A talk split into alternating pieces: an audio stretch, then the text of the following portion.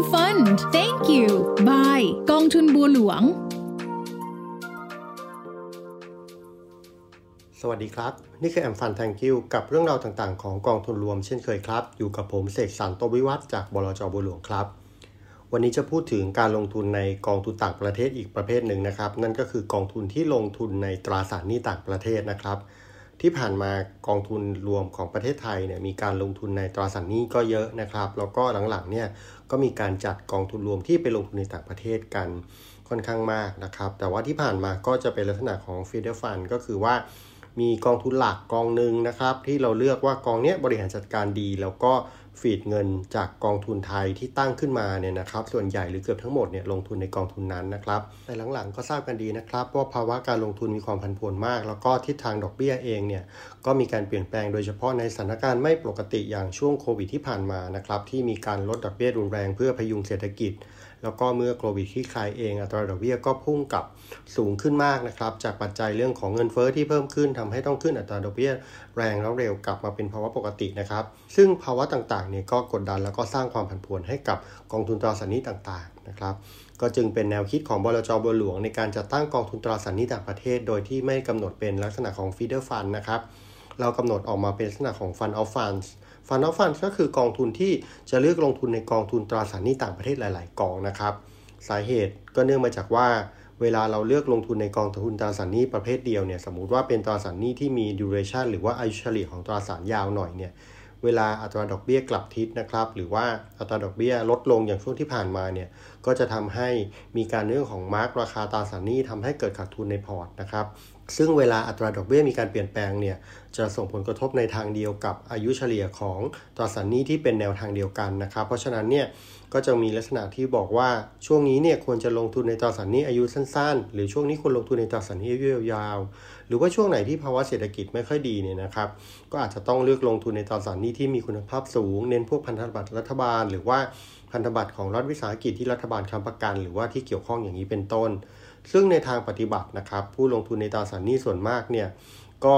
อยากจะลงทุนแล้วก็ให้ผู้จัดการกองทุนดูให้นะครับไม่ใช่สไตล์ที่จะคอยติดตามแล้วก็เฝ้ามองแล้วคอยเปลี่ยนกองทุนต่างๆไปๆมาๆนะครับซึ่งอันนี้เนี่ยก็เป็นคาแรคเตอร์เพราะว่าผู้ลงทุนในตราสารหนี้เนี่ยมักจะเป็นผู้ลงทุนที่ไม่ต้องการความเสี่ยงสูงอยู่แล้วนะครับ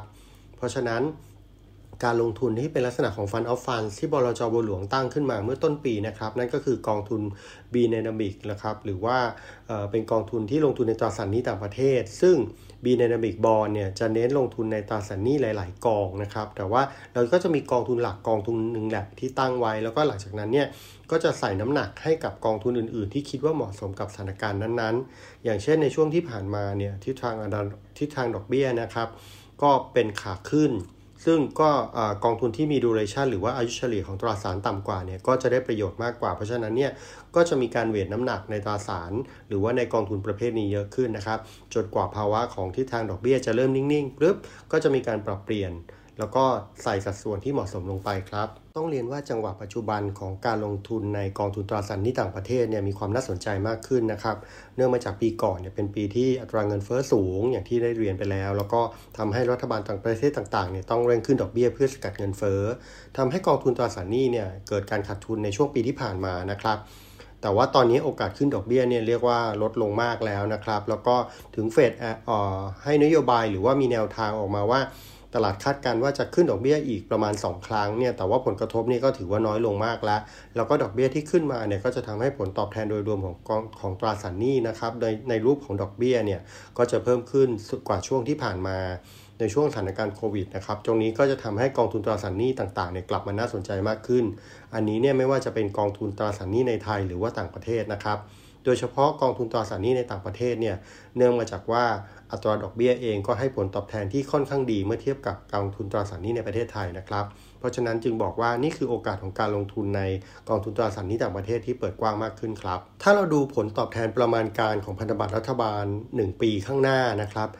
ตราสารหนี้อายุเฉลี่ยประมาณ2ปีเนี่ยถ้าดอกเบี้ยขึ้น 1% ก็จะยังให้ผลตอบแทนอยู่ที่ 3.1% แต่ถ้าดอกเบี้ยลดลง 1% โอกาสของผลตอบแทนก็จะไปอยู่ที่ 4.9 นะครับซึ่งเวลาอัตราดอกเบี้ยลดลงเนี่ยก็จะเป็นผลดีต่อราคาของตราสารหนี้ที่ถืออยู่นะครับตรงนี้เนี่ยก็จะเป็นประมาณการหรือสิ่งที่คาดการจะเห็นว่าแม้ว่าทิศทางอัตราดอกเบี้ยเองเนี่ยจะมีโอกาสลดลงอยู่บ้างนะครับแต่ว่าผลตอบแทนโดยรวมก็ยังถือว่าดีอยู่การจัดสัดส่วนตรงนี้เนี่ยก็จะเป็นสิ่งที่บริหารจัดการและฟันเมเนเจอร์ของบลจ.บัวหลวงก็จะดูให้นะครับว่าตอนนี้เนี่ยควรลงทุนในตราสารหนี้ประเภทไหนซึ่งในนั้นเนี่ยก็จะมีการให้น้ำหนักหรือว่าการพูดถึงการแบ่งสัดส่วนไปลงทุนในตราสารหนี้ประเภท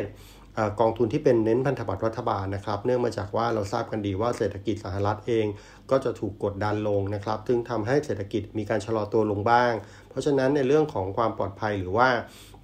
การลงทุนในตราสารหนี้เนี่ยก็การที่เน้นลงทุนในพวกตราสารพันธบัตรรัฐบาลก็จะมีความปลอดภัยมากขึ้นนะครับตรงนี้ก็จะเป็นข้อดีอีกข้อหนึ่งของการลงทุนแบบ Fund of Funds ก็คือผู้จัดการกองทุนเนี่ยสามารถปรับเปลี่ยนแล้วก็ดูได้ว่าตอนนี้กองทุนตราสารหนี้อะไรที่น่าจะเหมาะสมและเป็นที่ต้องการของตลาดนะครับซึ่งตรงนี้เนี่ยก็จะมีผลทำให้เกิดผลตอบแทนในรูปของเรียกว่าราคาตราสารหนี้นะครับทำให้ NAV ของ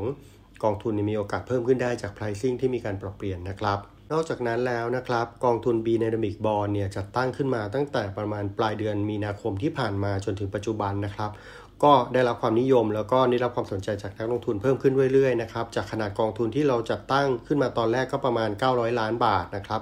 ปัจจุบันก็เพิ่มขึ้นเป็นประมาณ 2,200 ล้านบาทแล้วซึ่งก็เป็นทิศทางที่ดีขึ้นเรื่อยๆนะครับเนื่องจากนักลงทุนเริ่มมีความมั่นใจแล้วก็เห็นแล้วว่าโอกาสของการลงทุนแล้วก็โอกาสของผลตอบแทนในกองทุนประเภทนี้มีความน่าสนใจมากขึ้นเมื่อเทียบเคียงกับความเสี่ยงอย่างไรนะครับและในโอกาสนี้เองบลจ.บัวหลวงเองก็ได้นำเรื่องของโครงสร้างของ B-Dynamic Bond เนี่ยนะครับมาจัดตั้งเป็นกองทุนลดหย่อนภาษีทั้ง RMF แล้วก็ SSF ให้กับผู้ลงทุนซึ่งสำหรับผู้ที่สนใจลงทุนก็สามารถเลือกพิจารณาแล้วก็จัดสัดส่วนการลงทุนให้เหมาะสมแล้วก็สามารถเลือกใช้ประโยชน์จากการลดหย่อนภาษีนะครับไม่ว่าจะเป็น RMF หรือ SSF กับ B-Dynamic Bond ได้นะครับซึ่งจะ IPO เริ่มต้นวันที่ 6 กรกฎาคมนี้ครับสำหรับผู้ลงทุนที่สนใจก็สามารถสอบถามข้อมูลเพิ่มเติมนะครับติดตามรายละเอียดหรือว่าค้นหาข้อมูลได้ในเว็บไซต์ของบลจ.บัวหลวงหรือว่า Facebook ของเรานะครับซึ่งในนั้นก็จะมีรายละเอียดต่างๆเรื่องของความเสี่ยงของกองเป็นอย่างไรดูว่ามันสามารถสอดคล้องแล้วก็เหมาะสมกับเราหรือเปล่าในการลงทุนนะครับซึ่งตรงนี้ก็เป็นสิ่งสำคัญที่อยากจะย้ำเตือนกับผู้ลงทุนว่าทุกๆครั้งที่ลงทุนแม้ว่ากองทุนต่างๆจะมีผู้จัดการกองทุนดูแลให้แต่อย่างน้อยเราก็ควรจะรู้ว่ากองทุนนั้นมีนโยบายหรือทิศทางหรือ direction ของการลงทุนเป็นแบบไหนครับและนี่ก็คือเรื่องราวที่นำมาฝากกันในวันนี้เกี่ยวกับโอกาสของการลงทุนในกองทุนตราสารหนี้ต่างประเทศสำหรับวันนี้ขอลาไปก่อนสวัสดีครับ